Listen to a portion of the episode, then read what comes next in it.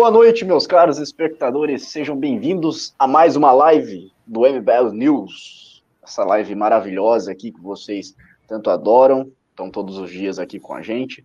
E olha só, hoje tenho aqui comigo o Alan Egami com a sua barba muito bem feita.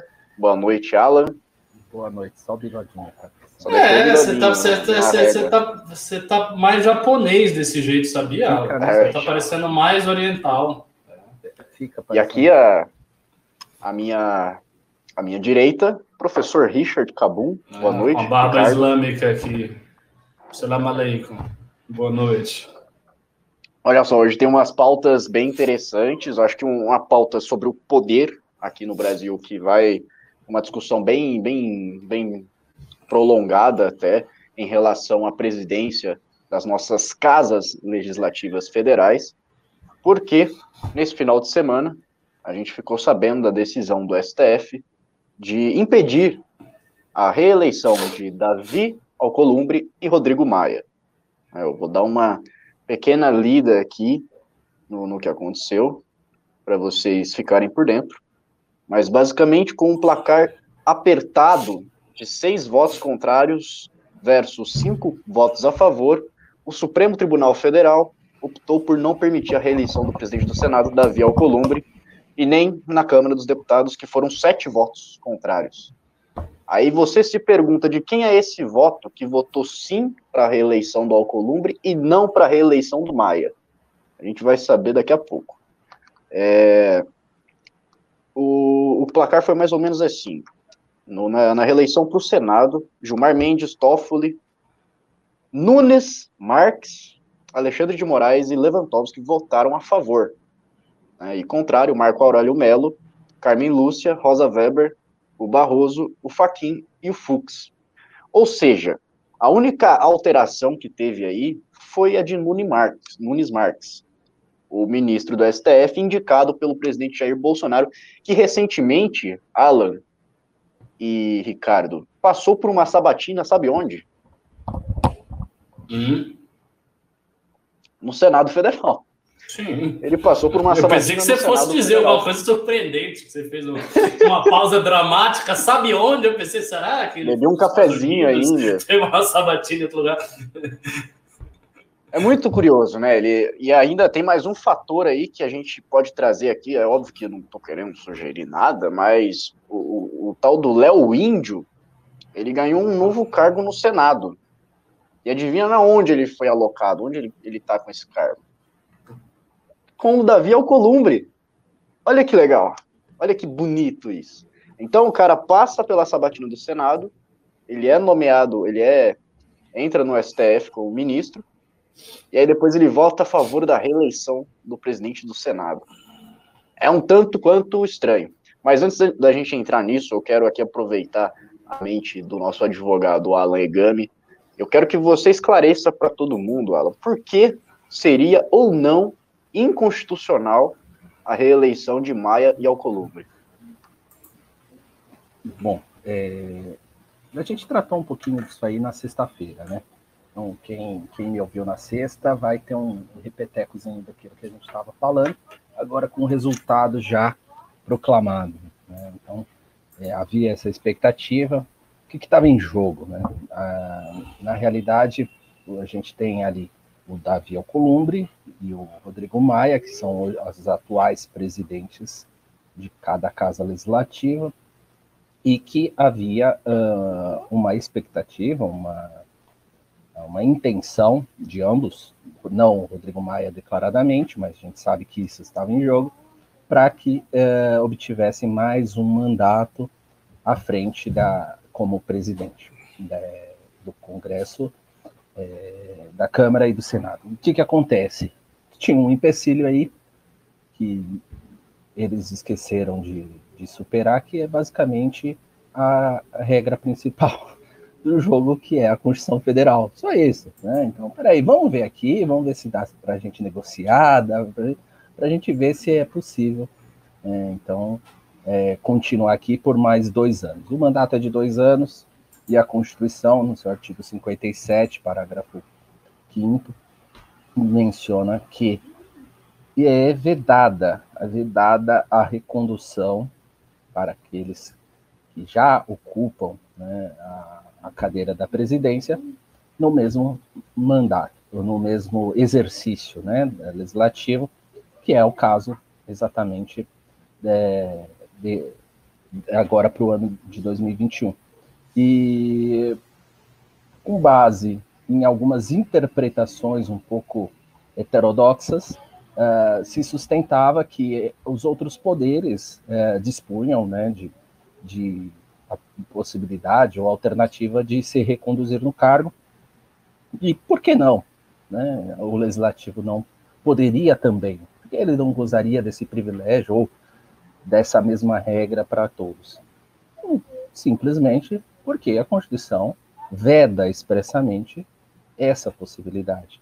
Então não é a questão de se aplicar uma nova, uma norma de integração, uma interpretação extensiva, né? Porque onde a Constituição diz que não, é não. Não cabe você fazer esse complemento, ela não é omissa nesse sentido, né? E o argumento utilizado por, pelos ministros que votaram a favor nessa, nessa discussão era no sentido de que se tratava de um assunto interna corporis, intramuros do, do, do Congresso, ou seja, que pertencia a questões de organização interna desses poderes. Então, é, eles poderiam bem dispor, desde que seus regulamentos não proibissem ou assim autorizassem.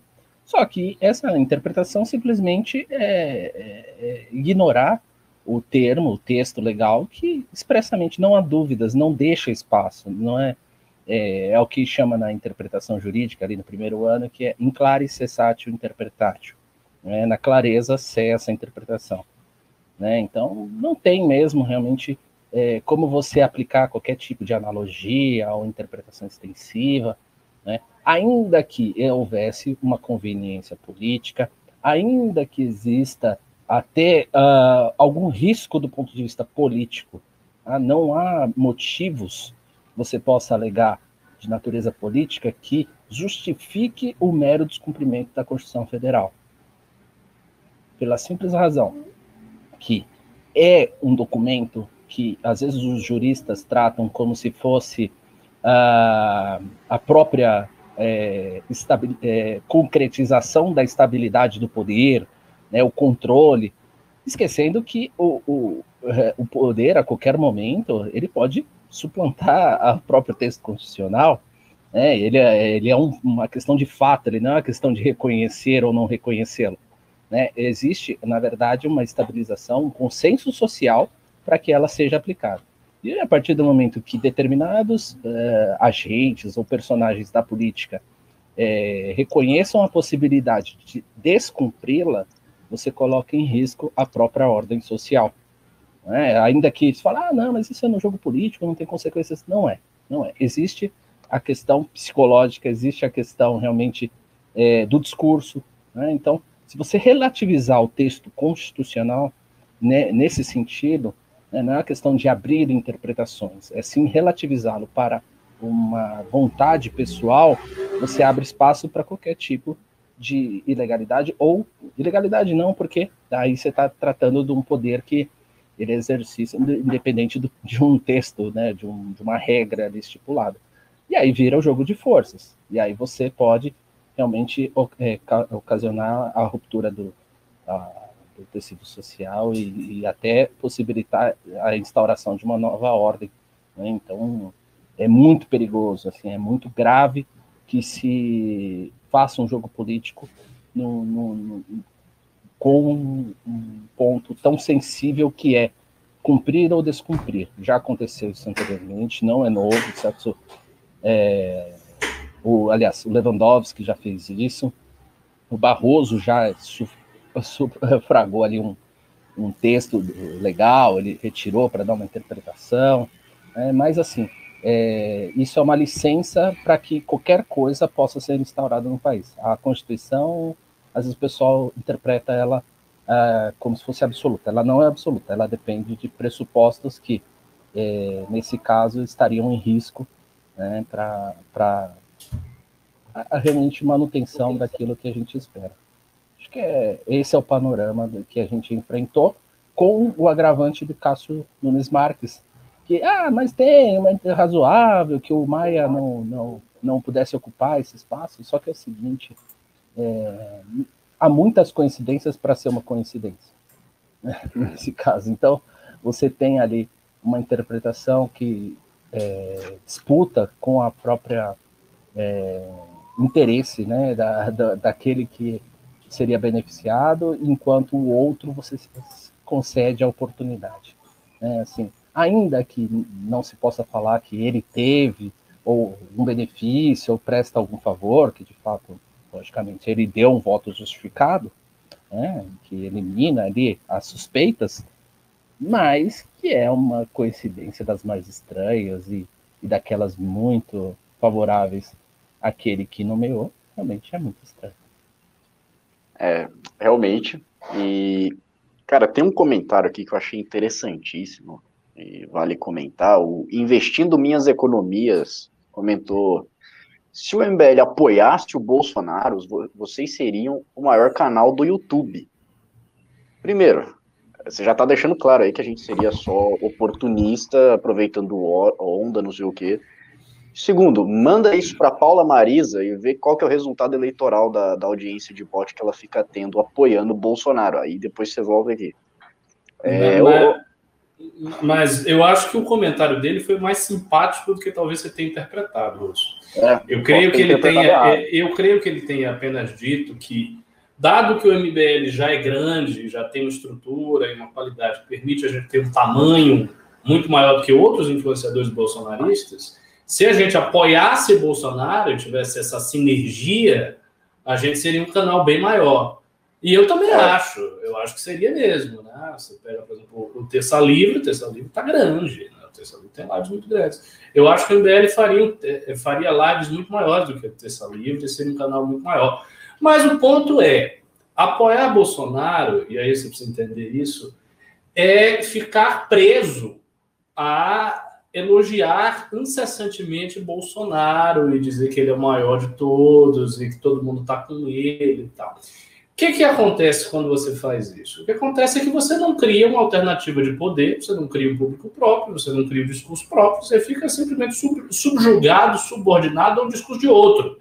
Aí se o outro olha para tua cara e diz: não gosto mais de você não, filha da puta, tchau. Aí todo o seu público, o seu público, vai embora. E aí você se foge. Não é que foi o que aconteceu com, com, a, com a Joice Hasselmann? Por que a Joice Hasselmann foi tão mal? Porque ela se ergueu toda no negócio de ah, eu sou Bolsonaro de saia, é Bolsonaro, é Bolsonaro, é Bolsonaro. Quando ela se afastou de Bolsonaro, ninguém ficou com ela. Então, felizmente, o M B L não tomou esse caminho e não deve tomar esse caminho. Esse, esse caminho é o caminho mais perigoso, o caminho rápido para o fracasso. É muito perigoso. É muito perigoso você se aliar ao Bolsonaro, não só apoiar, se aliar ao Bolsonaro. Sabe por quê? O Davi Alcolumbre também estava um pouco revoltado ali, porque o Planalto estava comemorando a decisão do S T F. E o Alcolumbre, ele é um aliado do Bolsonaro no Congresso. Então, ele, ele, ele disse que ficou decepcionado com, com o Bolsonaro, e ali, é óbvio, são, são os políticos ali, um foi puxando o tapete do outro, mas você se aliar ao Bolsonaro é um risco enorme que você corre. E isso você pode olhar para o Bivar, você pode olhar para o Santa, pro Santos Cruz, você pode olhar para o Bebiano, né? Enfim, foram vários aliados aí que, ah, que sentiram o quão, o quão perigoso é você se aproximar do, desse cara. É, enfim, já que a gente estava falando do Alcolumbre também, da, dele ter perdido aí, vamos entrar na questão da... Antes de passar para você, na questão do, da, das eleições agora, né? Quem que realmente pode entrar. A gente tem alguns nomes cotados, eu vi comentando aqui, ah, adeus Maia e Alcolumbre, mas sai Maia e entra Arthur Lira. Não é bem assim, não é bem assim. De acordo com informações que eu vi do que está rodando lá dentro, vi uma certa tabelinha ali de números, de votos, e quem, quem votaria em quem, o Maia, ele tinha mais votos, e o Maia provavelmente vai apoiar Baleia Rossi, do M D B.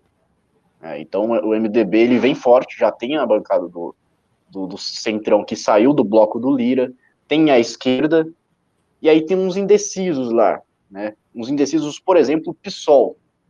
tem, acho que, se não me engano, dez votos.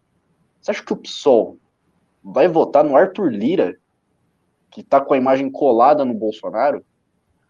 O Novo, que tem oito votos, vai votar no Arthur Lira? O Rede, Podemos. Então, assim, é uma disputa que vai ficar acirrada. Tem a história do P S D, que o Kassab, ele tem uma aproximação muito grande com o Baleia Rossi, então ele pode acabar virando a casaca ali também, e aí sair do bloco do Lira, e seria um, uma, uma perca enorme, uma perda enorme. E, enfim, a gente poderia ver uma mudança no quadro aí, e que o, o Baleia Rossi poderia se eleger. E tem no Senado também outro M D B, que é a Simone Tebet. Ela tá, ela tá sinalizando que ela quer também concorrer, e o Eduardo Gomes, que é o, o líder do M D B, ele diz que dessa vez, pelo menos, o M D B vai ficar unido, porque na outra vez eles racharam, e aí acabou entrando o, o Davi Alcolumbre.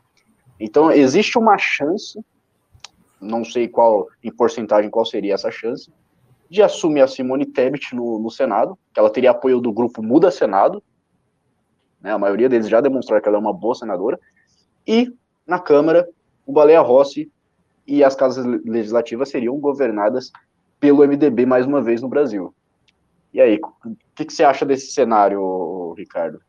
Eu acho que você resumiu muito bem as opções. Acho que é por aí mesmo. A análise ficou redondinha.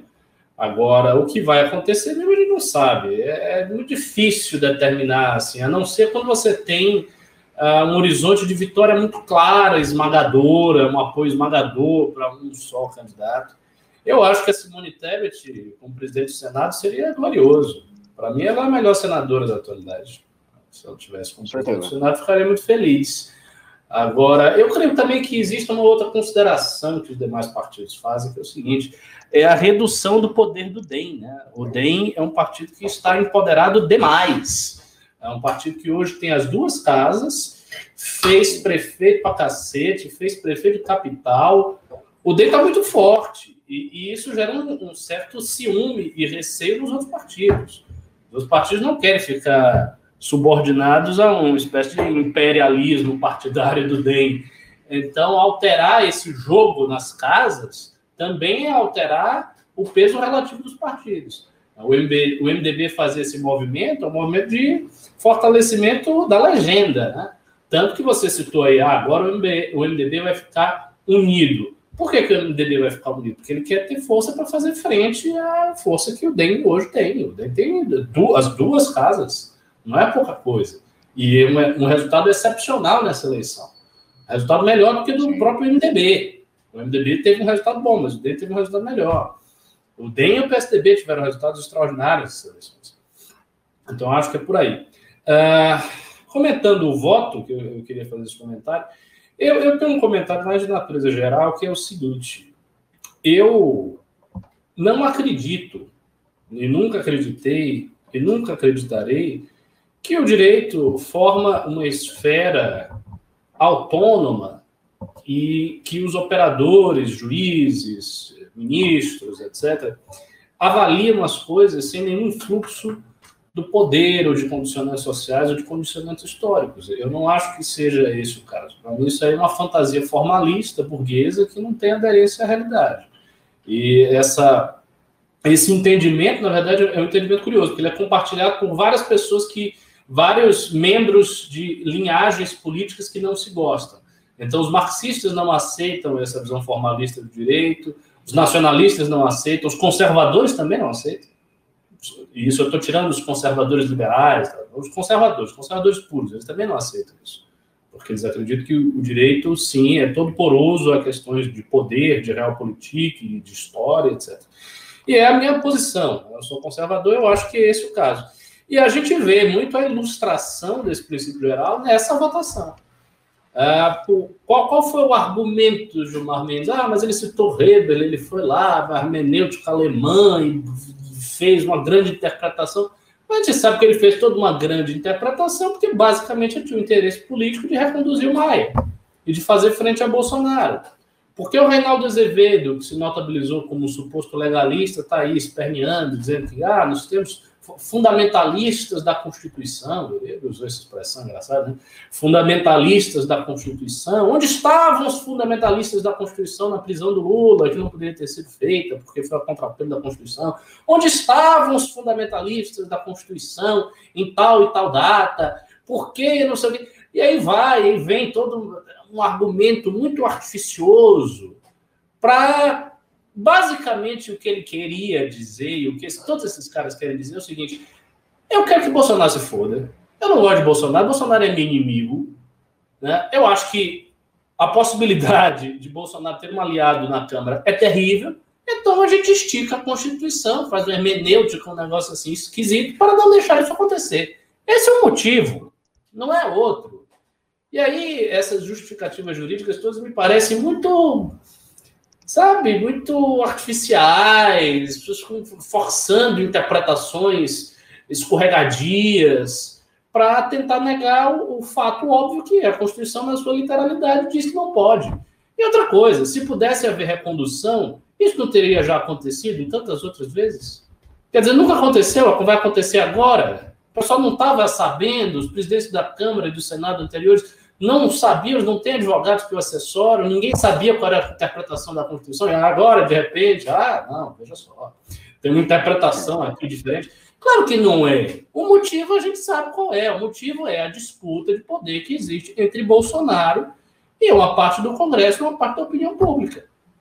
A possibilidade de Bolsonaro ter um aliado lá é temida por todos eles. Agora, sobre isso, sinceramente, eu acho que vale... relembrar o título daquela comédia de Shakespeare, Much Ado But Nothing, muito barulho por nada. Eu também não acho que se Bolsonaro ganhar a Câmara, se tiver lá o Arthur Lira, isso vai ser o primeiro passo para Bolsonaro implantar a sua ditadura. Isso não vai acontecer. Bolsonaro não tem horizonte nenhum de implantar ditadura nenhuma no Brasil, né? Isso é pura viagem, puro argumento retórico. O que vai acontecer é que simplesmente ele vai ter um aliado, ele vai ter um, um, um sossego em relação ao impeachment, mesmo caso haja uma crise econômica violenta, porque eu acredito que ele tema isso, uh, a, a, a, a situação da economia brasileira é uma situação muito delicada. A gente está saindo da pandemia. O Alan fez vários news aqui em que ele explicou que era praticamente irreversível uma crise aguda em dois mil e vinte e um. Então, a situação não é boa para Bolsonaro. Você tem um horizonte aí negro. Ele está vendo... nuvens negras à frente dele. E um dos temores de Bolsonaro, que ele já expressou várias vezes, é ele ser impeachmentado. Ora, quem acolhe o pedido de impeachment? O presidente da Câmara. Ele tem um aliado com o presidente da Câmara, praticamente criar um bloqueio a isso. Então você bota lá um aliado e conversa da seguinte maneira: aconteça o que acontecer, você não vai acolher esse pedido. E aí eu acho que os caras fariam isso, eles não iam acolher. A não ser que houvesse uma grande mobilização, ou se a crise econômica fosse tão aguda que a própria aliança entre Bolsonaro e Centrão se rompesse nesse momento. Aí poderia acontecer. Mas eu acho que é por isso. Então, ele quer um tapa-buraco para não ter impeachment. Uh, ele quer, obviamente, uma pessoa mais afinizada aos seus projetos, às suas intenções, e quer se fortalecer. Mas não acho que isso aponta para a construção de uma ditadura, de um poderio enorme de Bolsonaro. Não acho que ele tem nenhuma carta na manga para fazer isso. Todas as opiniões em sentido contrário, para mim, são viagens e elucubrações exageradas. Olha, acho que seria um cenário muito bonito ter a Simone Tebet como presidente do Senado. Mas a gente tem que lembrar também que uma das pessoas que querem concorrer é o Fernando Bezerra, que é aliado do Bolsonaro, que seria um dos únicos nomes do Bolsonaro no, no Senado. Enfim, é, espero que isso não aconteça, esse cara tá, tá bem enrolado, ele tá sendo investigado, enfim. Não é uma pessoa que a gente gostaria de ter na nossa presidência ah, do Senado. Não sei, e... o prima facie me parece que o Arthur Lira na Câmara é mais viável do que esse cara no Senado, não é não? Como é que estão aí os prospectos? Cara, olha só, eu vou pegar um, uma tabelinha aqui, eu não posso mostrar, mas... Rapaz, é o, o Russo é tão profissional no comentário político que ele tem até uma tabelinha. O negócio aí não é brincadeira não, viu? Assim, uma contagem aí hipotética, é. O Maia estaria na frente com os duzentos e trinta e sete votos, Mas o Lira com duzentos na Câmara. Com do, o Lira com duzentos e trinta e três oh. e trinta e dois indefinidos. Assim, tá bem Nossa, pau a pau. Apertado, hein? Pau a pau mesmo. Bem pau, pau a pau. Só que, né, a maioria dos... Provavelmente todos os votos do Maia vão pro, pro, pro Baleia Rossi. E aí você tem ali, entre os indefinidos, dez votos, por exemplo, do P SOL. E o P SOL não vai votar num cara que é atrelado ao Bolsonaro. Do não, Novo não tem oito. Então, assim... A gente começa a ver que realmente pode ficar um pouco mais favorável. Mas o Novo para pode. O, o Baleia Rossi. Será? Porque aí tem uma coisa delicada também. Para o Novo votar no Baleia Rossi, votar na opção do Maia, também não é muito bom. Não, não, assim, nenhuma das duas opções contempla o discurso de purismo do Novo. Porque não são pessoas do Novo, são pessoas que, certamente, se você pegar a ficha corrida política... Ambos são envolvidos com corrupção. Eu não, eu não conheço muito bem a carreira do Baleia Rossi, mas acredito que deve ter. Se você pegar a mesma carreira do cara todo, em algum momento você vai achar isso de coisa. Que político profissional no Brasil quase todo é assim. Então, assim, para o Novo é uma coisa que não contempla o seu critério de purismo. Por outro lado, a gente sabe que há uma linha do Novo que é meio bolsonarista.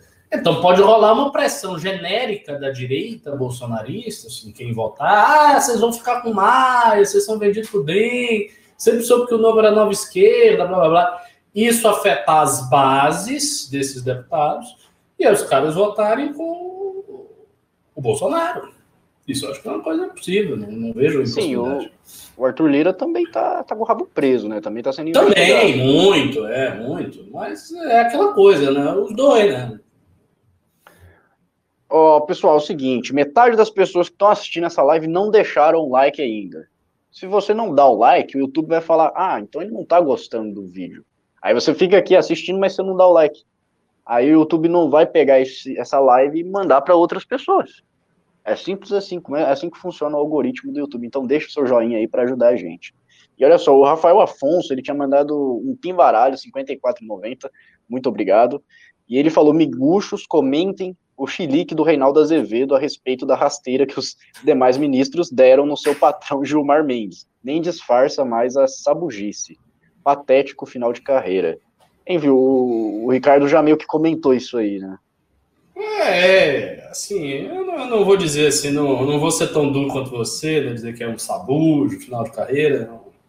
Porque o Reinaldo é aquilo que a gente já falou várias vezes, um jornalista muito inteligente, muito capacitado, que mudou de... mudou de lado, de certa maneira. Eu acho que pode-se dizer que... Ele, ele vai dizer que não, né? Ele sempre diz que não, eu sempre fui a favor da legalidade, mas não é, não é bem assim. Ele, ele deu uma inflexão, sim. Eu acho que quando ele perdeu o público de direita por conta da violência da militância bolsonarista contra ele, da militância Olavete, ele deu um, fez um turning point ali, deu uma forçada para ir meio que para o outro lado, buscar um outro público. O que também não tem nada de... intrinsecamente imoral, né? O cara ele foi empurrado para isso. Aliás, muita gente foi empurrada para fora da direita, ou tentaram empurrar para fora da direita por causa do Bolsonaro. Isso é importante lembrar. Bolsonaro tem participação direta, Bolsonaro e Olavo tem participação direta no fato de que vários formadores de opinião foram tentados empurrar para fora da direita. Alguns ficaram e outros não conseguiram. Mas eu, eu li o artigo dele, li todo o artigo dele, achei um artigo muito ruim, muito forçado. Ele faz um caminho extremamente tortuoso para tentar dizer que tem uma interpretação, que veja bem, que esse negócio da literalidade da Constituição é só um fundamentalismo. É, sabe, não, não, não convence. Era mais fácil ele dizer, que aquilo que eu falei, era mais fácil ele dizer no início. O negócio é o seguinte, prioridade número um, derrubar Bolsonaro. Isso aqui vai favorecer Bolsonaro, estou contra. Ponto. Acabou. O artigo tem três frases. E diz exatamente a, o sentimento dele real. Não precisa trazer essa enrolação hermenêutica. Eu não acredito, né? Muito bem. É, eu vou passar para a próxima pauta, então. Acho que a gente já esgotou esse assunto. E já deu meia, meia hora também. Vamos falar de São Paulo, que não é só São Paulo, né? É, vai ter repercussão no Brasil inteiro isso, mas o governo estadual aqui anunciou o início da vacinação a partir do dia vinte e cinco de janeiro. E, e mal passou vinte e quatro horas, isso já começou a dar problema. Porque, de acordo com informações publicadas pela C N N, é, o governo do estado de São Paulo fará o anúncio sobre vacinação contra a covid dezenove com início para dia vinte e cinco de janeiro. Na primeira fase da vacinação, serão dez milhões de doses voltadas para profissionais da saúde, pessoas acima de sessenta anos, indígenas e quilombolas. É, enfim, segundo o coordenador do Centro de Contingência da Doença do Estado, João Gabardo, é, no meu entendimento, todas as colocações anunciadas pelo Ministério da Saúde para que a vacina preencha os requisitos para o uso emergencial estarão cumpridas pela vacina do Butantan. Aí, beleza, a gente teve isso aí, João Dória foi lá, anunciou que a gente vai ter a vacina em janeiro, e passou pouco tempo depois, o Antônio Barra Torres, que é diretor da Anvisa, ele rebateu o anúncio do Dória falando que a agência se mantém à parte da definição de prazos para o início da vacina e disse desejar boa sorte àqueles que fixam dia e mês. E aí a Nossa. própria... É, aí a própria Anvisa chegou e divulgou uma nota na qual ela indica que ainda faltam vários passos para que a obtenção do registro para o imunizante Coronavac, desenvolvido pela Sinovac, é, esteja pronto para ser aplicado. A entidade paulista ainda não encaminhou os dados da fase três de testes clínicos, ou seja, a mesma coisa da vacina da Rússia, à etapa final. E, além disso, diz o relatório da inspeção na fábrica chinesa, só vai ficar pronto é, no dia onze de janeiro. Ou seja, aparentemente não está tudo tão pronto assim, como o governo de São Paulo anunciou, mas estão querendo adiantar, estão querendo sair na frente ali. E aí a gente começa a ver uma corrida quase que eleitoral entre Bolsonaro e o João Dória. Porque fica um aqui disputando para trazer a vacina, né, a vacina chinesa, aí vem o Bolsonaro com a AstraZeneca para trazer a vacina de Oxford. Enfim, isso de alguma forma pode ser bom para a gente, ô Ricardo, porque a gente vai ter o, o Estado numa, num pensamento meio capitalista concorrendo entre si. Eu não acho, eu não acho, porque a forma como essa concorrência se dá... Veja, às vezes existem certas concorrências que são positivas. Eu costumo citar o caso lá do meu estado da Bahia. Que você tem uma concorrência entre obras, uh, entre o Rui Costa e o Assemi Neto. E ambos são bem avaliados, têm as suas falhas, mas são bem avaliados e, e procuram concorrer. Um faz uma coisa, tu faz a coisa, tu faz a coisa, tu faz a coisa. O problema dessa concorrência específica é que ela não vai ser simplesmente a concorrência de quem vai trazer a melhor vacina para o Brasil... e de quem vai fazer um trabalho melhor na aplicação dessa vacina. Não. É uma concorrência que vai se basear em fake news, em invencionices, como essa que a gente acabou de ver. Não, já tem um prazo. Aí quem supostamente para dar o prazo diz, ah, não tem prazo. Aí já surge uma insegurança, as pessoas ficam saber, sem saber, vai ter prazo, não vai ter prazo, vai ser no final de janeiro, não vai ser no final de janeiro. Aí o presidente... não quer trazer um certo tipo de vacina, porque tem essa ideologia idiota que ah, a vacina é a China, e ditadora, e toda essa, essa bobajada. Ou seja, ele não está fazendo nada, na realidade ele está atrapalhando. O governo de São Paulo é marqueteiro, porque o Dória é marqueteiro. Ou seja, eu acho que é uma concorrência muito ruim. Então, sabe, além de ser ruim, é uma concorrência, sinceramente, muito canalha, porque envolve a saúde das pessoas. A população brasileira está morrendo. Ah, a gente fez uma quarentena no Brasil toda torta. Uma quarentena aqui na cidade de São Paulo que foi um, um lixo, com critérios totalmente sem sentido. Ah, fez, fez rodízio de carro, depois voltou atrás. Fez bloqueio de via e parou os profissionais de saúde, depois voltou atrás. Teve problema no ônibus. A quarentena, que deveria ser rigorosa no início, foi feita de um jeito mais ou menos. Desde o início dessa pandemia, eu estou dizendo aqui no M B L News, eu fiz uma quarentena, pessoal, muito rigorosa. Tanto que eu não peguei Covid. Tá? Depois eu tive que sair, que agora não tem jeito. Mas eu fiz, do início, bem, bem rígida. E eu só saía para comprar coisas no mercado. Só que eu via as pessoas circulando. Eu via muita gente circulando quando está no auge da quarentena. Então, a própria quarentena feita já foi assim, meio mambembe. E com o presidente também incentivando as pessoas a sair, dizendo que é gripezinha. Ou seja, toda a condução dessa... Do, do enfrentamento do Estado à pandemia no Brasil, foi ridícula, foi patética, foi criminosa, foi canalha, E, sinceramente, eu acho que todos esses traços negativos eles vão perdurar. Se a gente vai ver a mesma coisa em relação à vacina. A mesma confusão, o mesmo caos, a mesma falta de critério que nós vimos em relação à quarentena e à pandemia, nós vamos ver em relação à vacina. Então, todo mundo vai querer capitalizar politicamente em cima disso, todo mundo vai ficar olhando lá os seus números de popularidade subindo ou descendo e vão ficar fazendo discursos populistas. Um pela vacina, outro contra a vacina, um trazendo a vacina de X, outro, outro querendo impedir a vacina de X. E quem sofre mesmo, a gente já sabe, né? É o povo. O povo é que sempre sofre. É, exatamente. E para diferenciar do livre mercado, você tem órgãos como a Anvisa, a agência, que elas têm influências políticas, ela pode ser influenciada por alguém, ou pode trocar diretoria, pode, pode ter todos esses meandros aí que... que vão atrapalhar no final das contas. Exatamente. Não, não, né? Exatamente. Ah, não, não posso afirmar nada de caráter político da agência, mas é ela quem aprova. Então, tem toda essa questão aí. E aí eu passo para você, o, o Alan.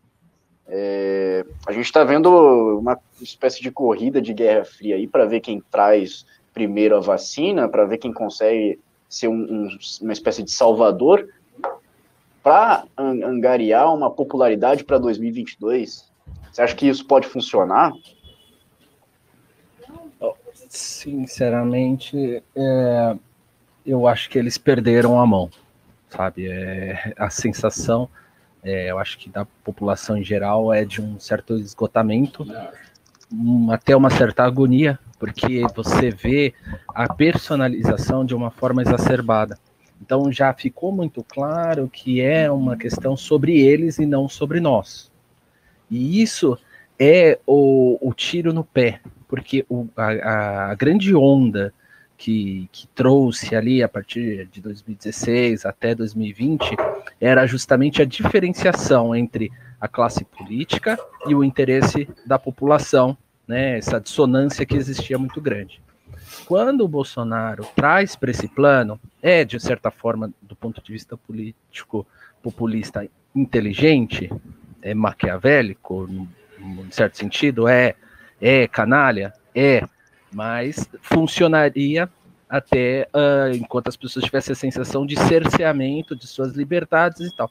Só que você não pode descuidar do restante, né? O que... O que pode servir de comparação é o Boris Johnson na Inglaterra, né? Apesar do povo inglês ser bem diferente da gente, né? Ali da, do ponto de vista estratégico, político, o que, que ele fez? Ele viu que, que ele não poderia insistir nesse plano porque ele não teria condições de sustentar perante a realidade, porque ele poderia é, alegar que não havia realmente uma pandemia, enquanto tinha idosos e pessoas morrendo nos hospitais. E isso aconteceu no Brasil. Então, o, a realidade foi se impondo sobre o discurso, pode uh, até ter certo efeito para atingir o Dória. E, e eu creio que foi forte. O Dória hoje, ele está com uma imagem extremamente abalada, né? Tem uma pesquisa da, do Paraná Pesquisas, eu não, como eu já disse, eu não gosto muito de pesquisa, e, e o Paraná, não sei se hoje é tão confiável, mas, assim, do meu ponto de vista, tá, Paraná, ah, mas ah, saiu, o Bolsonaro venceria o Dória de lavada, né? Tem essa pesquisa, é, em, aliás, em qualquer cenário ele venceria, e o Dória seria o mais fácil dos adversários. Então teve um efeito, né, na questão da restrição, da, da, da, da publicidade exagerada, é, do, no discurso fica em casa, independente da, da, da sobrevivência das pessoas, da, das preocupações, foi um discurso extremamente egoísta, né, do ponto de vista, ah, é ciência, é ciência, contra o negacionismo, só que no, no final das contas, ninguém vive de negacionismo e ninguém vive de ciência, a pessoa vive, né, de trabalhar, ela vive de ganhar seu dinheiro, e principalmente as pessoas estão no, no esgotamento, porque você não vive adiando o dia de amanhã. Não é que nem o João Dória que, que adota o calendário de abertura ou fechamento conforme o calendário eleitoral, né? Ou, ah, vamos ver daqui quinze dias. Não, as pessoas, elas, durante a quarentena, até assimilaram isso, falaram, olha, a gente pode adiar os planos, é uma pandemia, é um negócio diferente. Ok, Mas chegou num ponto que as pessoas querem ter um horizonte, e você ficar pregando é, essa ideia, olha, me esperem, tal, não sei o que lá, olha, façam um sacrifício, as pessoas se esgotam, né, e sabem que é para um fim pessoal, político, politiqueiro, eleitoral, e, e o Dória não está conseguindo também disfarçar. Então, dos dois lados, um está tentando impedir a vacina, logo as pessoas falam, poxa, né, como assim, né, é, é só uma questão de rixa pessoal, né, e o outro querendo promover uma vacina que não chegou, que não existe.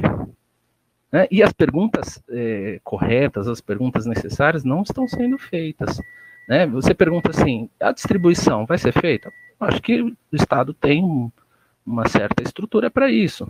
Né? Isso alavanca a popularidade para fins eleitorais. Aí você pergunta, mas os testes correr atrás também. E onde foram parar os testes? No lixo? Acho que isso. Né?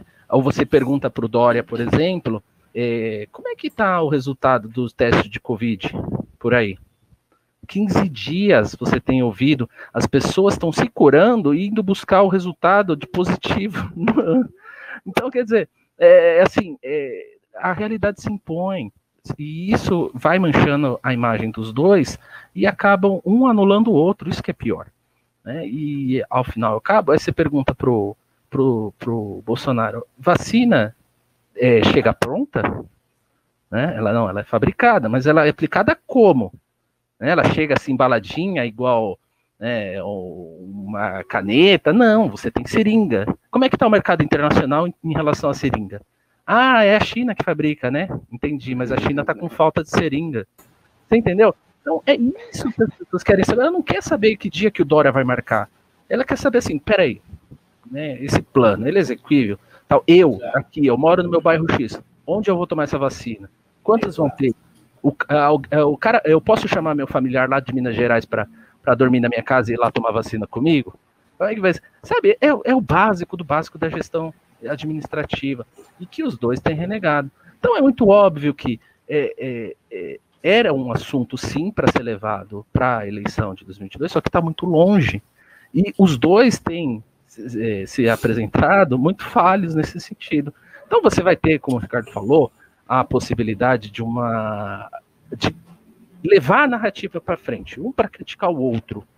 Só que é, antes disso você tem que fazer outro cálculo, né? A questão é, será que as pessoas vão se importar realmente daqui para frente se, se quantas pessoas morreram de Covid, se vai pe- quem pegou, quem não pegou Covid, ou a pessoa está pensando no, no, no, no, no litro do, da gasolina que está quatro reais e cinquenta, ela está pensando no arroz que está trinta reais, ela está pensando na passagem de ônibus, que envolve todas essas pessoas. Quer dizer assim, é, é, é interessante que seja um discurso para a, a, a conquista da... da, da a, Da, da vontade popular, só que não, não dá mais para ficar no discurso. Você tem que entregar um resultado, e nenhum dos dois tem conseguido mais fazer isso. Né? Assim, é, tem sido muito é, falatório para pouco resultado. Né? O populismo ele precisa, ele sobrevive de resultado. Né? Então, é, mesmo no, no caso brasileiro, é, que tiveram mais destaques, é, você vê, assim, apesar da crítica de cada governo, você vê um resultado expressivo que sustenta aquele discurso. E no caso dos dois, são dois, é, como eu posso dizer, senadores. Eles simplesmente encarnam ali um personagem e acham que isso é suficiente hoje no mundo da pós-verdade. No, mas não é bem assim, sabe? A emergência, né, a subida da, da, da, da, da questão da, das classes populares, ela... ela está demandando um pouquinho mais, ela está pedindo um pouquinho mais de autenticidade, né? Ela está pedindo um pouquinho mais de, de substância, né? Você às vezes aceita até algum, você não, né? Mas as pessoas estão aceitando até certo tipo de autoritarismo, muitas vezes, de, de até pouca polidez, né? Ou de agressividade, desde que você consiga representar aquelas pessoas do ponto de vista do resultado positivo, né? Que tem, isso ainda existe, isso ainda está muito forte, eu acho que vai se, ainda crescer, né? Porque o discurso da esquerda que ignora, é elitista, realmente está pisando na cabeça das pessoas. Mas é, para você ser um legítimo é, representante dessas, dessa categoria precisa realmente um pouquinho mais de competência, é um pouquinho mais, né? Você pega o Donald Trump, que perdeu do ponto de vista político, mas olha, ele tá a marca dele lá, sabe? Você vai ter muito americano que ainda vai ter essa, essa lembrança e o lamento de que ele não se reconduziu lá na presidência. Você vai ter ah, o Boris Johnson, que está crescendo ou não, né? Assim, do ponto de vista político, mas do ponto de vista da entrega das pessoas, isso está muito forte, né? Esse Great Reset que a, que a, a ordem mundial quer, quer impor, né? Você vê que realmente ainda tem muito combustível para a gente queimar aqui, para gastar em, em torno das pautas populares, né? da, da pauta das pessoas de verdade, contra esse planejamento genérico e de pautas abstratas sem lastro na realidade, né? Então, é, bom, para depois da viagem de sair daqui para o Great Reset lá da ONU, é, dizer assim que a gente está bem mal de, de representante em qualquer categoria política, viu? Qualquer vertente, é, assim. Você vê a, a turma bolsonarista querendo é, emular um, um discurso assim, e, e cada vez está cada vez mais brega, né? Está cada vez mais é, ridículo, tá, tá piegas, tá, tá horrível. Aí você tem o Dória, marqueteiro, aí você olha para o discurso dele, ah, ciência e tal. Ok, ele está achando que vai, vai ser a eleição igual o Bruno Covas aqui?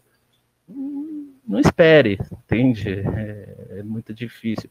E aí você vê uma esquerda com Boulos, Paz e Amor aí, que de repente vai ficar restrito a Leblon e Vila Madalena.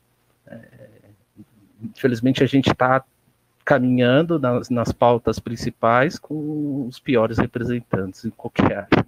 Estamos ferrados.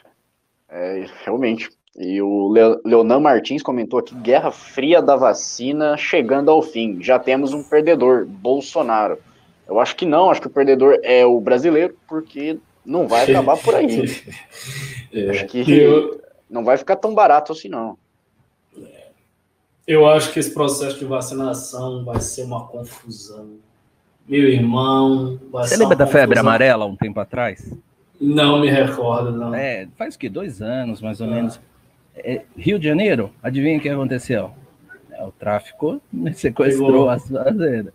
É, que em São Paulo não tinha casos de febre amarela em muitas regiões, e eles invadindo o posto e brigando, se estapeando na fila para quem tomava vacina de febre amarela. É, vai as pessoas ter, pondo mais. Vai ter isso, vai ter estapeação, vai ter roubo de vacina, vai ter aglomeração, vai ter vacina que faltou, o povo revoltado, gritaria. Isso aí vai ser uma confusão tão grande, meu amigo.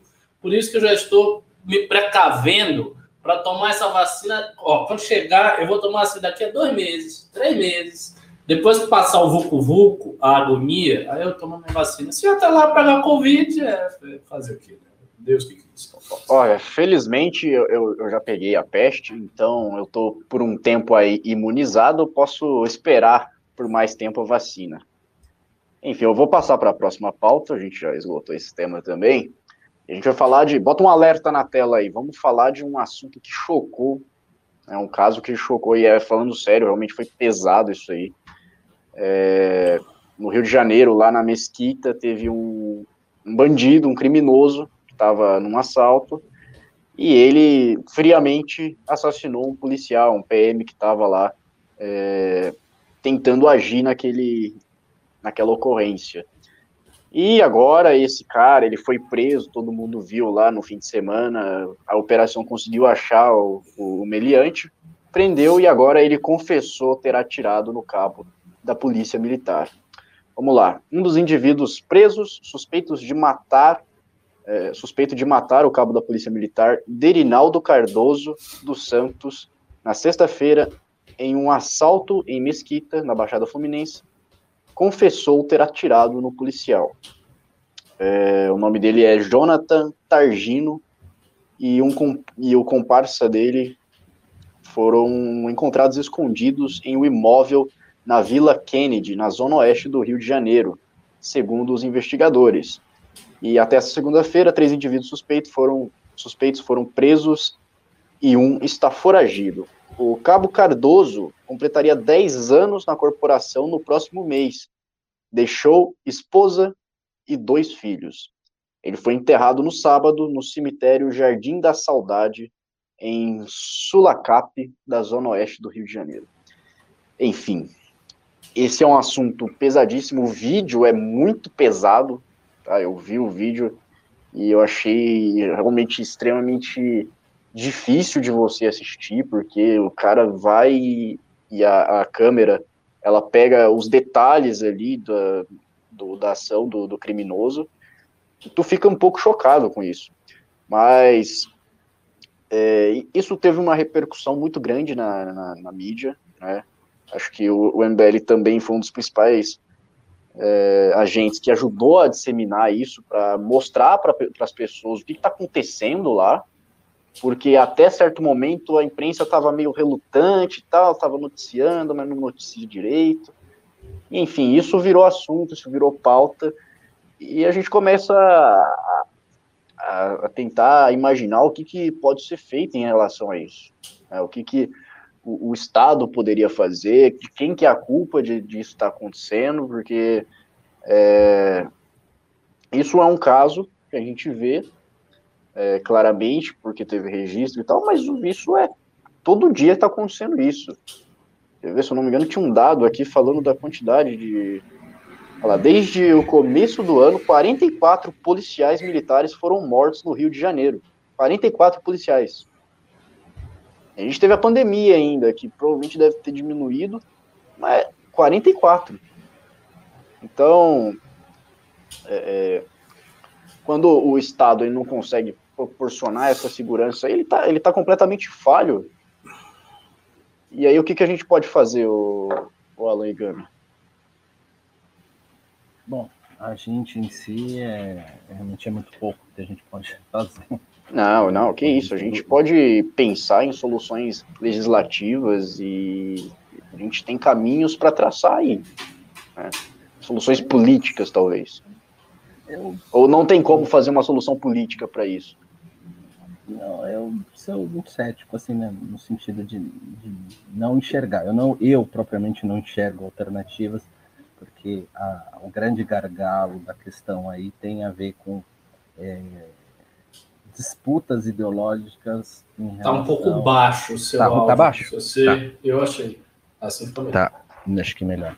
Então, eu não vejo muita opção, porque existe um...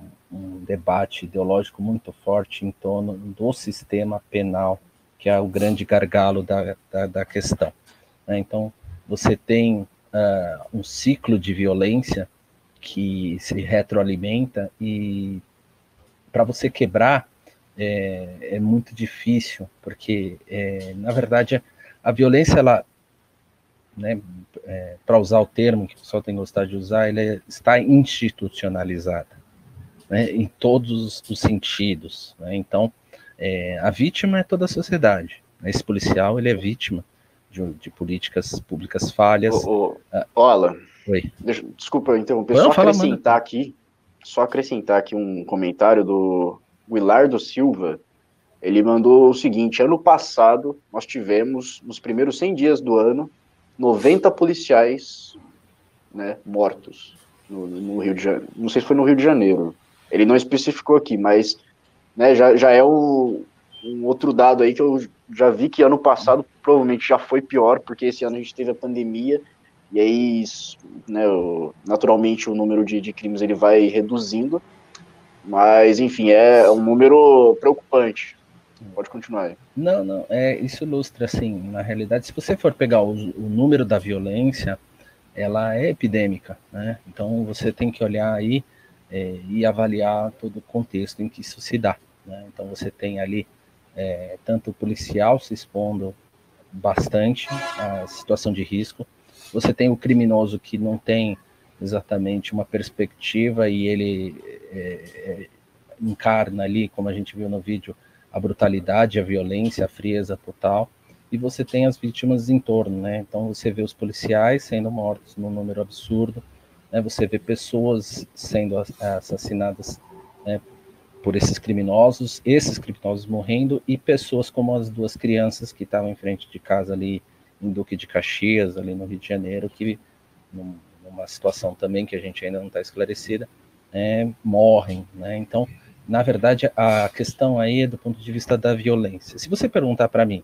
se dá para fazer um desenho institucional, uma política pública de segurança, do ponto de vista jurídico, eu posso dizer que existe. Existem medidas legislativas que possam ser criadas? Eu vou falar que existe, isso tem razão. Só que a gente encontra um, uma barreira que é a realidade política e que pessoas não estão interessadas em fazer isso. E aí é que eu... que entra a questão do ciclo da violência e da ideologia, que é o grande motor. Então, se você pensar em termos é, de violência, impunidade é um fator preponderante. Então, você pega a, a, o debate, por exemplo, da esquerda, ah, vamos dar educação para essas pessoas.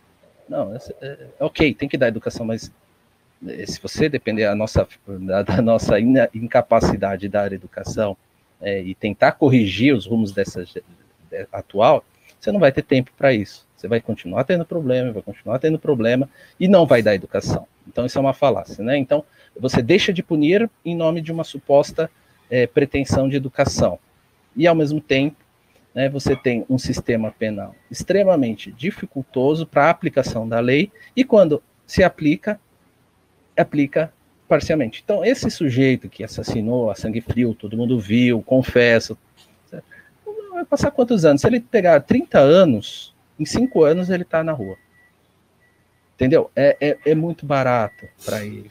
E aí, eu acho que vão não... matar ele, minha opinião. Esse cara vai morrer aí em um ano. É, então, é aí que entra o pessoal também, que vai falar, olha, se a gente não, não fizer a defesa desse rapaz, ele vai ser assassinado lá na polícia, entende? E aí, aí eles ganham destaque. A vida é assim, né? Você não, mata, é, você morre. É, exato, mas essa é a ilustração da ideologia, como, como ela se alimenta da violência, né? Então, o discurso que traz é, premiação para aquele político em cima da própria violência. Então, você tem Tabata Amaral que fala da educação como se fosse é, uma grande creche brasileira aqui, né? Então, a gente tem que tratar a população aqui como se fossem crianças bonitinhas que vão, né, e entrar no mundo encantado e vão sair que nem unicórnios aí pela, pela favela do Rio de Janeiro, né? Você tem as, a, os antimilícias que ao mesmo tempo ali, né, fazem a proteção desse tipo de criminoso, né, em nome de um, de um suposto direitos humanos, né, e que se, ele, se esse cara morrer também, eles continuam, pega outro criminoso como bandido de estimação e vai fazer o seu discurso. E você tem aqueles punitivistas que também estão um pouco É, interessados com, a, com, com o criminoso e a vítima. Então, por isso que eu falo, é, vai construir cadeia? Ah, não pode, tem a questão do orçamento, tem a questão de é, não, política carcerária, etc e tal. Aí eles ganham votos da esquerda, né, do público de esquerda, e você tem o punitivista que também não, não consegue viabilizar uma, uma cela em lugar nenhum. Então, é assim, o, o, o problema político-ideológico é que ele se alimenta desses problemas e com baixa capacidade de resolução, né? E especialmente no Rio de Janeiro, que você tem uma guerra contra um tra- é, do tráfico, né? A característica do, do narcotráfico do Rio de Janeiro é diferente de São Paulo, porque é um, um ambiente de guerra, eles foram constituídos dessa forma, eles têm táticas dessa forma, é, é disputa territorial, e com detalhe, um estado falido e com um narcotráfico extremamente rico, com abundância de matéria-prima pessoal, de mão de obra, etcétera. Então, assim... E milícias é, é, ainda, né? É, e, e milícias, essa talvez seja, né, a grande ameaça ao narcotráfico, que é também, é, é, na verdade, a mesma natureza. Então, você me pergunta, tem solução? Tem, dá para a gente fazer alguma coisa?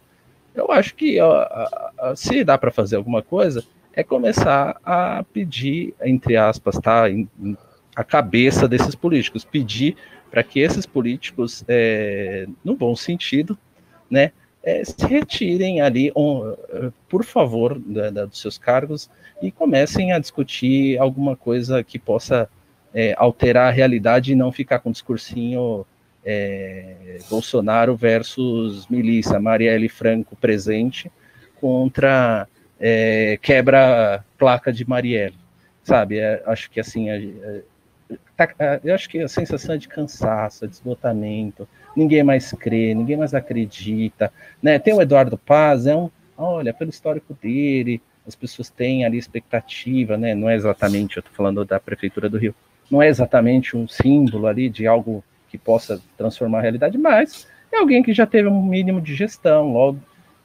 obviamente num tempo com mais dinheiro, né? Mas assim, as pessoas estão esperando um pouquinho mais em relação a isso, pessoas que saem um pouquinho dessa abstração do discurso, dessa narrativa, sabe, é, o, os Glauber Rochas da vida, né, e Capitães Nascimento e Tropa de Elite, e comece ali a tomar um rumo, sabe, talvez pegando o exemplo do que foi Medellín, né, o que foi feito na Colômbia, né, ali acho que resultou numa alteração de um cenário tão terrível quanto era o do Rio de Janeiro, né, foi uma disputa forte, foi agressiva, foi quase algo, é, quase uma guerra, realmente, uma guerra civil, né, um negócio... É.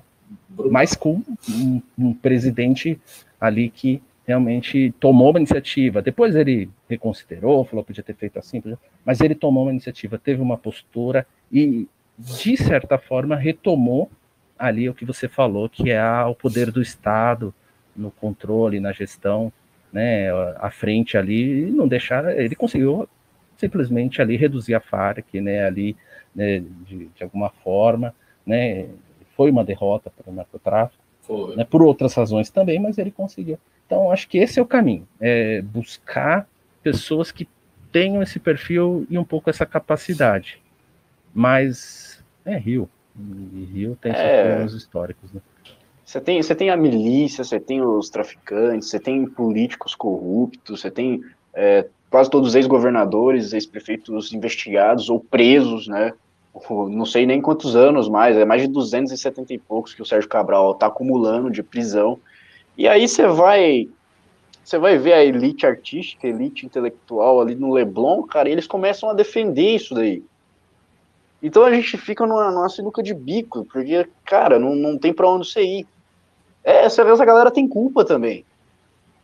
Ficar defendendo o traficante, tem que ter a hierarquia lá deles.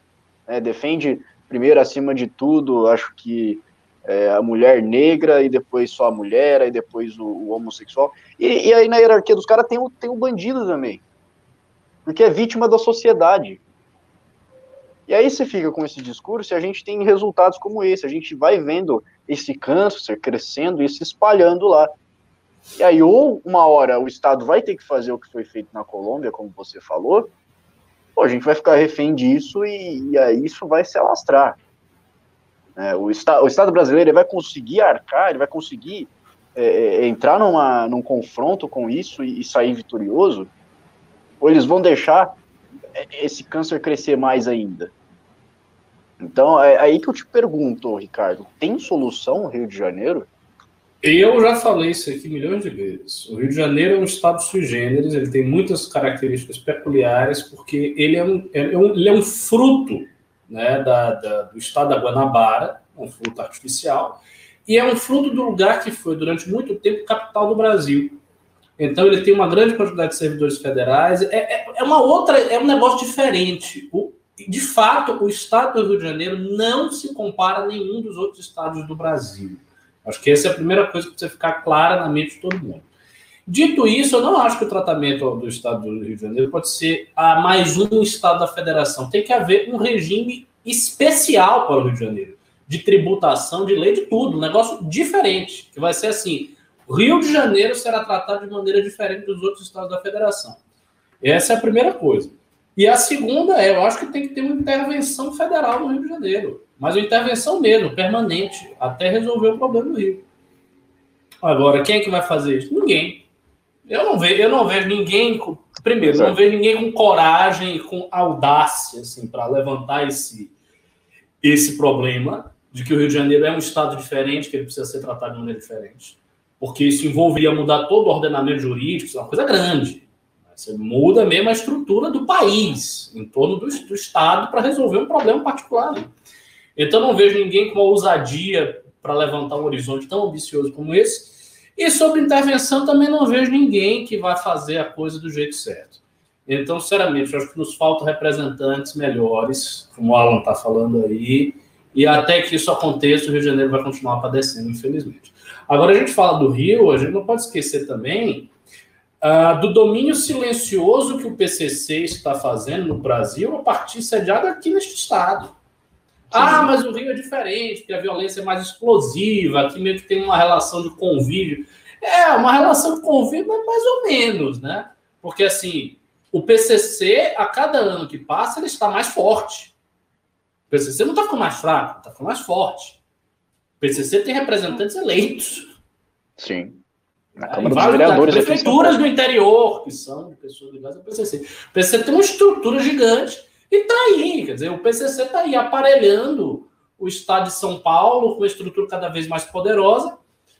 Como é que você vai resolver esse problema? Porque, assim, é um carrapato gigante que está enfiando as suas garras cada vez mais fundo no boi. E aí tem essa, essa visão... Não, mas é um convívio, né? As taxas de violência de São Paulo não são tão altas, não sei o quê, o P C C é mais organizado, é diferente. Eu acho que isso é até o ponto do P C C se tornar tão forte que ele pode fazer frente ao Estado, de vez. E se ele fizer frente ao Estado de São Paulo de vez? Ah, mas não, mas isso nunca vai acontecer, porque São Paulo é gigante. Amigo, você não sabe como vai estar o Brasil daqui a dez anos, daqui a quinze, daqui a vinte. O fato é, se você tem um movimento que só cresce, esse movimento ele se torna hegemônico. Por exemplo, o M B L está crescendo. Se o M B L ficar crescendo continuamente, sem parar de crescer, daqui a quarenta anos o M B L vai estar gigante. Então os inimigos do M B L precisam derrubar o M B L antes disso acontecer. Não pode deixar o M B L crescer, crescer, crescer, crescer. A mesma coisa em relação a um grupo de tráfico. Se o P C C está crescendo, crescendo, crescendo, isso tem que ser parado. O P C C tem que começar a diminuir. Ele tem que começar a refluir, ele tem que começar a reduzir a sua influência, isso não está sendo feito.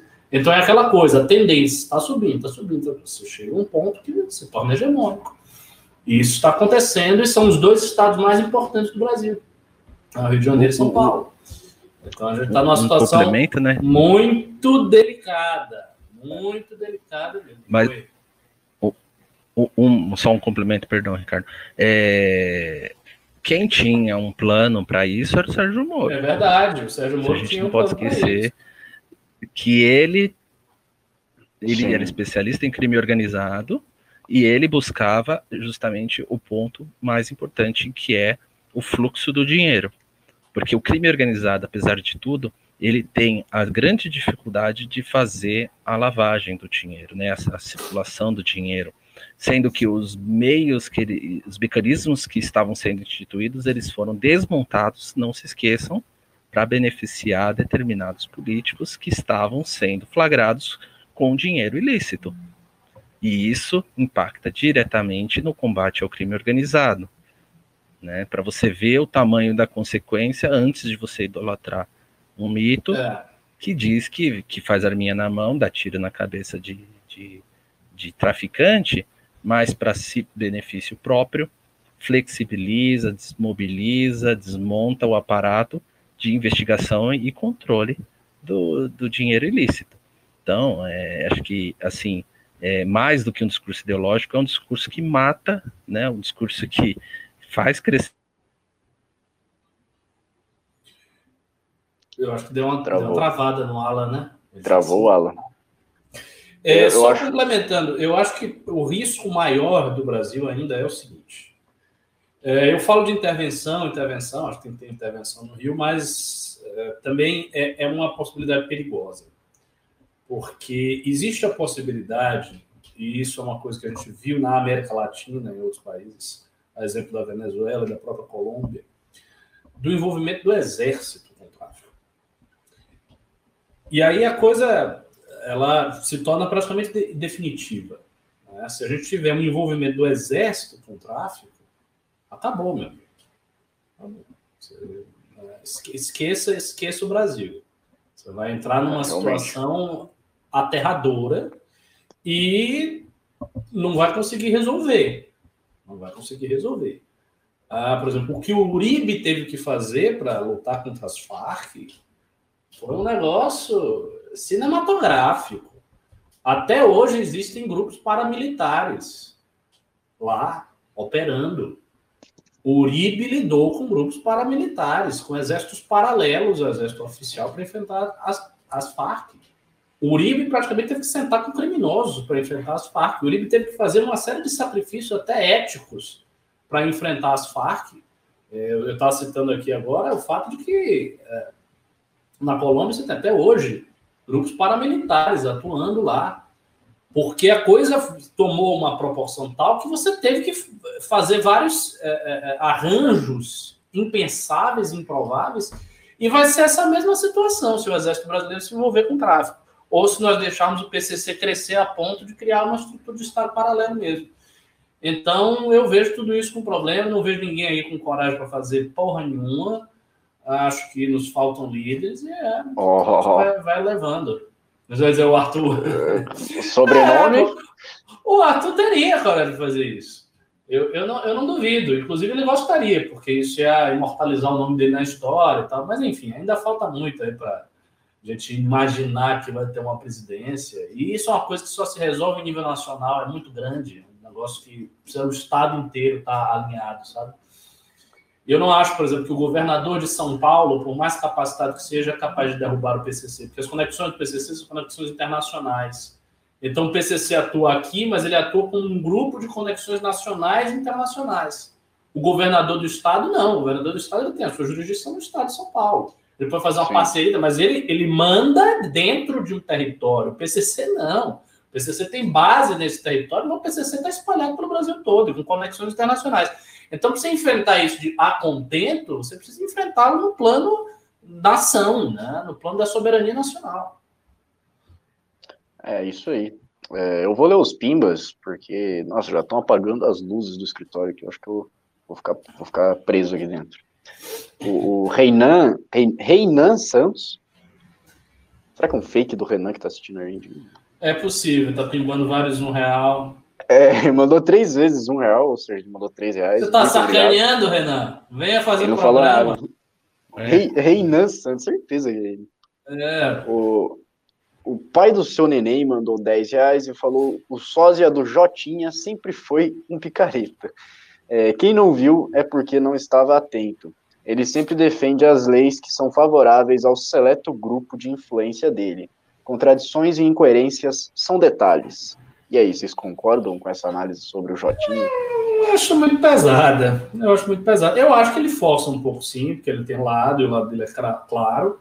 Mas, assim, muita gente força para muitos lados. Eu, eu acho natural esses jornalistas se posicionarem por lados. Eu, eu não vejo problema nisso. Eu não compro a ideia de que ele é um legalista acima de todos os interesses e que, no fundo, o objetivo dele é de defender a democracia. Aliás, quando vem esses caras dizendo, não, meu objetivo é defender a democracia, eu já... Você está tá com conversa, para com isso. Né?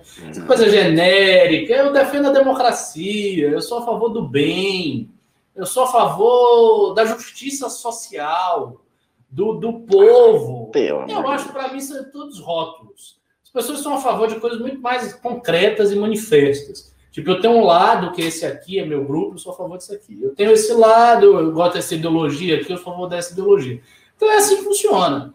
Agora, a voz do Reinaldo Azevedo no jornalismo, para mim, continua sendo uma voz importante. Ele é um cara bom de argumento. Não se pode dizer que ele é burro, ele é bom de argumento, ele é bom de texto.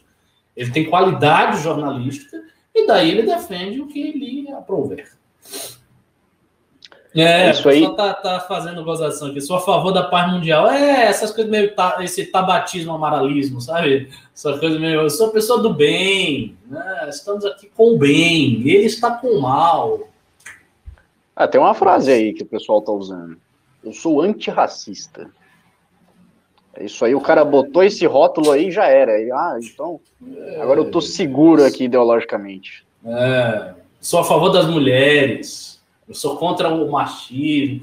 É, é tudo isso, irmão. É, é, é, é virtue signaling, como dizem os americanos. É tudo sinalização de virtude. É o cara querendo dizer que ele é bom e que você não é. É quando você vai ver na vida privada ou na vida dele. O cara é um grande filho da puta, um grande vagabundo, como todos nós somos. E aí fica com esse papo furado. Eu sou a favor da paz, eu sou a favor do bem, eu sou a favor das mulheres, eu sou a favor do negro. Não é nada. É tudo... balela, tudo conversa fiada. Aí o cara vai lá no banheiro, encurrala a mulher, passa a língua é, na cara dela, tira o pau pra fora. Esses feministas é isso daí também, pelo amor de Deus, cara, é, a gente sabe, cara, a gente sabe que você faz esse discurso que você quer comer as feministas. Só isso, essa é a realidade. Admita, seja franco. Não fica isso, isso aí. Ninguém isso é a favor serve do de lição, bem. Cara. As pessoas não são a favor do bem, as pessoas são a favor de algo mais específico. E, sinceramente, se você chegou, se alguém chegou ao patamar de estar assim, a favor do bem, essa pessoa não é iluminada. Ela é um homem santo, ela tem que ser venerada, é uma pessoa muito especial, muito rara, que você vai olhar para a cara do sujeito, ele já passa uma sabedoria, você sente até bem quando está do lado. Não é esses políticos, esses macacos velhos aí de jornalismo, de política, que ficam com essa enrolação. E, e esse caso aí, eu não comentei na sexta-feira porque eu não participei, mas ele serviu muito bem para mostrar para a galera o que, que é humor, tá? Porque o cara que, que entende o humor, ele... ele Ele sabe que não tem que se levar a sério. E ele sabe que a porra do humor não tem nada a ver com política. Não tem nada a ver. Essa galera tá doente da cabeça, porque para eles tudo tem que estar relacionado com política. Tudo tem que ter engajamento. Porque o Sartre, lá na França, no século vinte, colocou isso na cabeça deles. Colocou na cabeça da, do Ocidente que você tem que estar, da esquerda, que você tem que estar engajado politicamente em todas as suas atividades. Muitos alemães também, que eu já estou sentindo o seu viés anti-francês. Ele já vem gente não venha com essa, não. Foi Simone de Beauvoir, foi o Sartre lá que, que inventaram isso aí. Aí você vai ver que tem aquele print que o M B L postou lá, de várias pessoas falando mal da família do, do, do Gilberto Gil lá, porque miscigenou, né, falando mal. E aí, porra... Essa, essa galera pode, é. O Gilberto Gil não pode, ele não, não pode casar com mulher mais branca que ele. Tem que ser uma mulher igual da cor dela. Aí tem um comentário e lá tem... falando que o casamento e... é um ato político. E na época do Gil, nem tinha esse papo aqui no Brasil.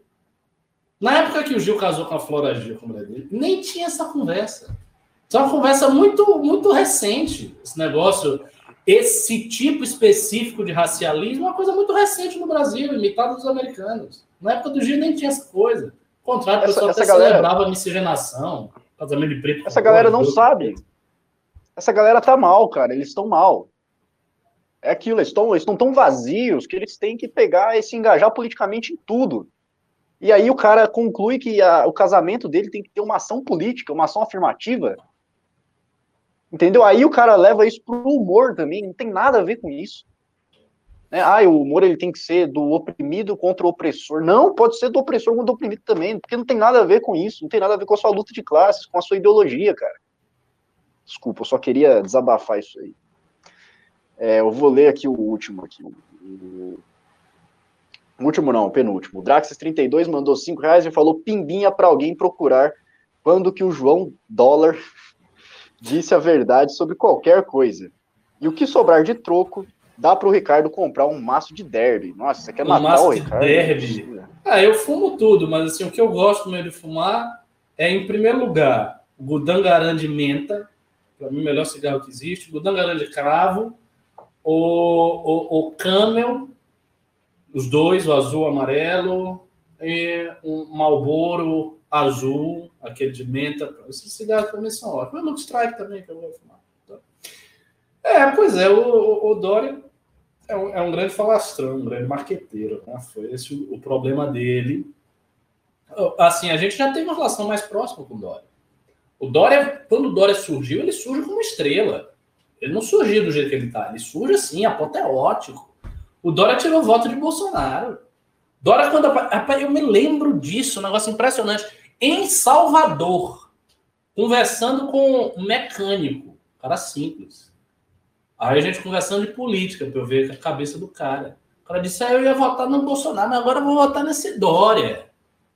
O cara, ele apareceu assim como uma coisa realmente apoteótica, mas começou a trair todo mundo, não fazer as coisas, as soluções... mágicas que ele teve para São Paulo, que aparentemente eram estruturais, se revelaram todos acidentais, todos desapareceram, não reduziu fila nenhuma, só por um tempo, nos hospitais, blá, blá. Então, assim, tudo, a coisa foi se desmanchando e sobrou isso aí, esse, essa figura aí que vocês estão vendo. Bom, vamos para o último, então. O Eduardo Bezan mandou cinco reais e falou: pimba para ajudar a instituição M B L. Deixo registrado aqui que não gosto do Reinaldo Azevedo há muitos anos. É, vida longa ao M B L e ao antagonista. É bem, bem específico, você colocou o M B L e o antagonista no mesmo... Mas muito obrigado aí pelo seu pimba e, pela, e pelo seu, o seu vida longa, né? O seu salve, saúde a nós. É, espero que, que, dure, que dure realmente bastante, que a gente consiga é, crescer e, e mudar muita coisa que está nesse, nesse nosso Brasil, que está complicado, cara. A gente acabou de fazer uma análise de dois estados que são os, os estados mais importantes. É, agora não tem nem como falar economicamente, né? Porque o Rio de Janeiro quebrou, mas enfim. É, historicamente, até o Rio de Janeiro é, é muito importante. O Draxis trinta e dois mandou mais cinco reais e falou: assistam o vídeo do canal Pragueru. Pragueru. É, como, a es... Pragueru. Ah, como a esquerda vê o mundo, poder, raça e classes.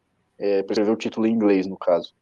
Eu vou dar uma olhada depois nisso aí, porque eu, é um assunto que eu tô dando uma estudada mais agora, eu tô relendo uns textos ali, e eu e Alan, mais um... os caras aí, nós iremos aparecer com surpresas aí em breve. Muito bom. É isso aí, é isso aí. Eu acho que acabou, acho que é só isso mesmo. As horas já estão chegando aqui no final. Os pimbas já foram, então vou abrir o espaço para vocês fazerem suas considerações finais. Pode começar, Ricardo. Uh, minhas considerações finais é basicamente agradecer a audiência, sempre muito gentil, sempre muito simpática, sempre presente, sempre pimbando. Obrigado por vocês existirem, obrigado por vocês estarem aí assistindo. Agora eu vou comer um iFood aqui, turco, e vou dormir feliz. Então, é isso. Boa noite. É isso aí. Manda lá o Alan. Não, eu só agradecer, mas essa participação é divertida novamente, apesar de toda a lamentação e visões ah. pessimistas aqui sobre o mundo. Diga, Russo. É. Não, é que eu pulei um pimba aqui porque chegou dois juntos, aí eu acabei lendo só o segundo. Eu vou só acrescentar ele aqui. O Ramon Rios mandou cinco reais e falou: Ricardo Almeida chegou no cúmulo de chamar o Moro de Mussolini e Maringá. É, Andreasa é um legalista também, porém você vê que ele é capaz de criticar a todos igualmente. Mussolini de Maringá. Não, mas volte aí a, a frase. Ah, não, não, peraí, peraí, peraí. É que ele escreveu... ele escreveu R A. Aí eu achei que era Ricardo Almeida, mas é... What? Eu fiquei, que porra é essa? Eu chamei o Moro de Mussolini. Ele, ele não cometeria é esse erro histórico, não, jamais. É Reinaldo Azevedo. Totalmente assim, esse cara tirou essa ideia. É, Reinaldo Azevedo. É o cara que sabe falar sobre Mussolini e fascismo. Não, mas é... Não, Ricardo, não ia errar. É que pra mim, pra mim, R A é Ricardo Almeida. Eu só, eu só... É, oh, é, quem é esse outro? Quem é Azevedo? É importante aqui. O... Então vamos lá, o, Ricardo... o Reinaldo Azevedo chegou no cúmulo de chamar o Moro de Mussolini de Maringá. Andreasa é um legalista também, porém você vê que ele é capaz de criticar a todos igualmente. Concordo. E aí, você, você... Eu, eu acho o jornalismo do Andreasa, do ponto de vista da correção e do amor à verdade, melhor do que o do Reinaldo. Eu acho. Bom, então pode continuar, Alan, suas considerações finais. Depois dessa do Mussolini de Maringá. Aliás, eu fico imaginando Mussolini ali nas ruas de Maringá. Ia ser uma coisa super estranha também. É, vamos voltar com, ao poder, Maringá! Sotaque, o né, império de, de Maringá!